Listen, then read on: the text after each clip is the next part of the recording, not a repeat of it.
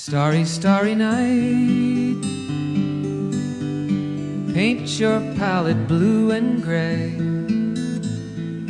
Look out on a summer's day with eyes that know the darkness in my soul.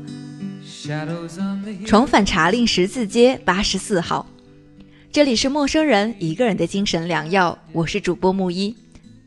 一九七零年，茶令十字街八十四号出版。一九七一年，海莲终于来到伦敦，开启了四十天的英伦之旅。本书就是这次文学旅途的日记。日记中，他追念逝去的知音，漫谈英国古典文学与历史，细说旖旎的伦敦风物。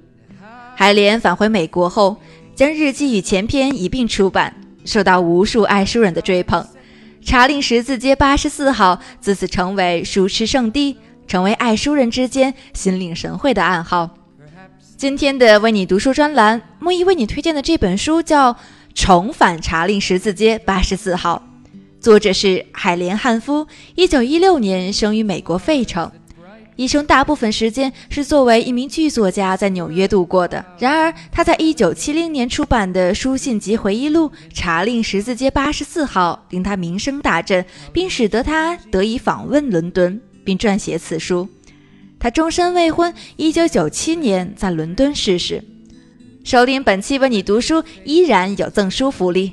节目最后，木一将告诉你获取这本书的具体方式。让我们先收听节目吧。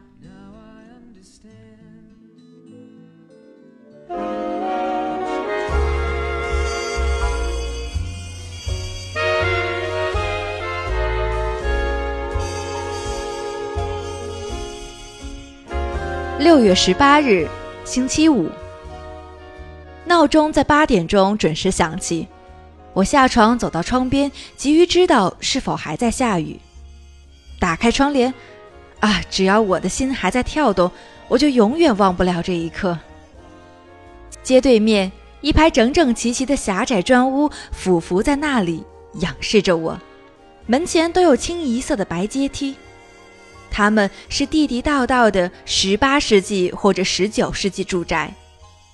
一看见他们，我就知道我是铁定无疑身在伦敦了。我一阵眩晕，我遏制不住内心的冲动，想要奔上街去。我抓起衣服冲进淋浴室，与我所见到的最要命的淋浴器打了一场败仗。淋浴室是一个四英尺的小隔间，只有一个水龙头。它是不可调节方向的，对准了后面的角落。旋开龙头，水是冷的。继续旋动，等到水温够热可淋浴时，水量已经被你开到最大一档，倾泻而下。这时你爬进去，蹲在后面的角落里，接受水的洗礼。一旦失手让肥皂落下，我那价值十五美元的发型便立刻付诸东流。因为水柱把我的沐浴帽从头上打落，关上龙头，谢天谢地，我跨了出去，却一脚踏进四英尺宽的水塘。我花了足足十五分钟，用浴垫和两条浴巾去擦拭地面，让它们吸足水，再把它们拧干。吸水拧干，吸水拧干。幸好我关上了洗手间的门，否则我的行李箱。就要顺流而去了。早餐之后，我冒雨出去观赏那些住宅。这座酒店在大罗素街和布鲁姆斯伯里街的交角上，它面对作为商业街的大罗素街。我从窗口看到的住宅就坐落在布鲁姆斯伯里街上。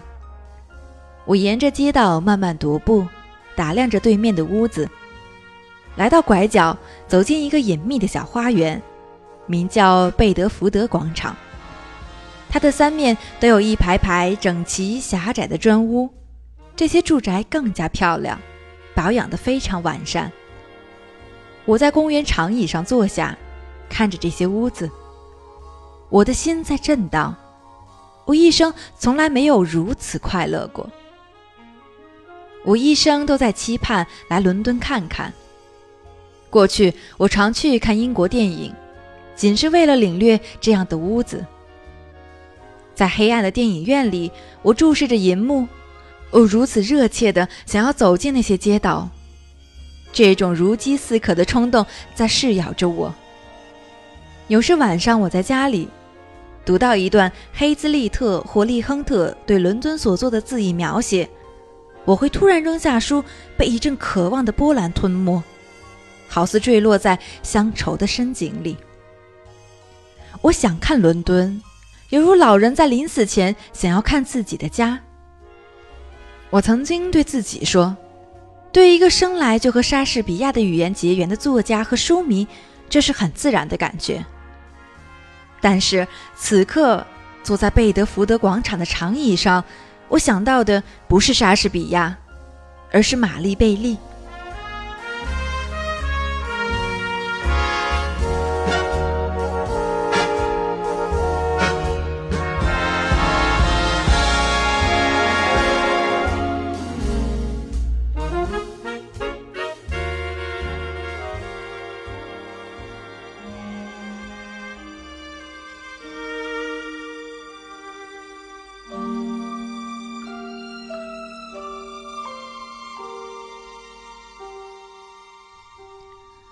我有非常复杂的血统，其中包含一个名叫贝利的英国贵格会教徒家庭的血统。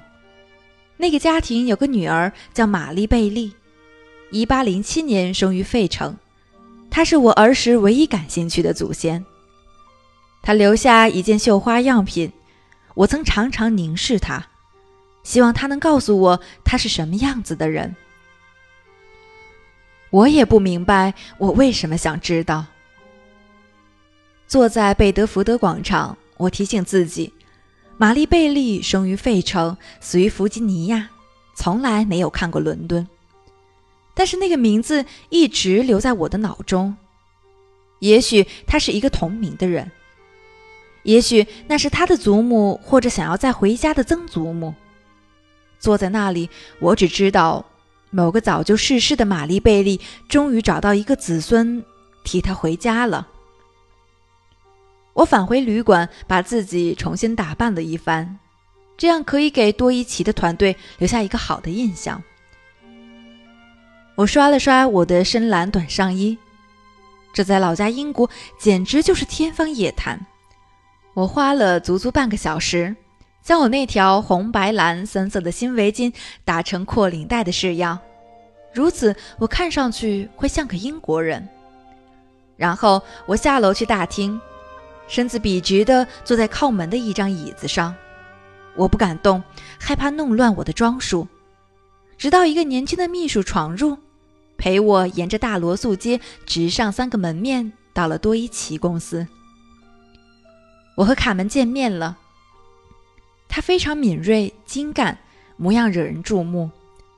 接受《标准晚报》一位名叫瓦莱丽·詹金斯的记者采访，他很年轻，富有朝气。采访结束后，我们三人加上一名摄影师挤进一辆出租车。卡门对驾驶员说：“查令十字街八十四号。”我感到有些紧张。我知道此刻是在去那个地址的路上。我从查令十字街八十四号买了二十年的书，结交了那里一些从未见过面的朋友。我从马克思与科恩书店购买的大多数书，也许在纽约也能淘到。多年来，我的朋友建议我去奥玛丽书店试试，去多贝与派因书店试试。我从来没有另辟蹊径。我想和伦敦保持牢固的联系。我无愧于此。我成功的坚持下来了。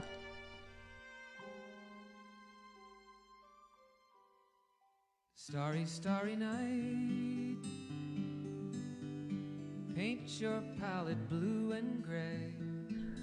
查令十字街是一条狭窄的、承载着下等酒吧的街道，交通阻塞不畅。一家家旧书店沿着街道排列，在门口敞开的摊位上堆满了旧书和旧杂志。四下里有人漫不经心地在蒙蒙细雨中浏览旧书。我们在查令十字街八十四号下车。多伊奇公司已经在用书把空荡的橱窗填满，橱窗后面的殿堂非常幽暗，里面荡然无物。卡门到隔壁的普尔书店拿来钥匙，让我们进入这家昔日的马克思与科恩书店。两个大房间已经被清空，一目了然，甚至沉重的橡木架子也被扯离墙壁，翻倒在地板上，布满了灰尘，成了无人过问的弃儿。我上了楼，进入另一层空旷阴森的房间。贴在窗上用来拼成马克思与科恩书店的字母，从玻璃上被撕下来，有一些躺在窗台上，它们的白色油漆破裂玻璃。我开始走回楼下，心中想着一个人，现在已经死了。我和他通了这么多年的信。楼梯下到一半，我把手放在橡木扶手上。默默对他说：“怎么样，弗兰克？我终于到了这里。”我们走到外面，我站在那里，任他们摆布拍照，那副顺从的样子，就像我关于此道。我如此急切，只为留下一个好的印象，不给谁添任何麻烦。当我返回酒店，服务台上有一封信。来自帕特·巴克利，那位老伊顿人，说是琼·埃利去信谈到我，没有称呼，单刀直入。琼·埃利来信说：“你第一次到访这里，星期日七点三十分，你能赏光来用个晚餐吗？我们会开车四处转转，领略一下老伦敦的风采。星期六或者星期日早上九点三十分之前给我电话。”草就，PB。收听本期为你读书依然有赠书福利哦！关注陌生人微信公众号 M M O O F M 或搜索陌生人。当你看到两颗红色小药丸的图标，点击关注我们，成为我们的耳朵。关注后回复“我要书”三个字，即有机会免费获得本书《重返茶陵十四街八十四号》。陌生人是声音的声，可不是生猴子的生哦。喜欢这本书，你也可以前往各大网上书城立即购买。今天的节目就到这里了，我是主播木一。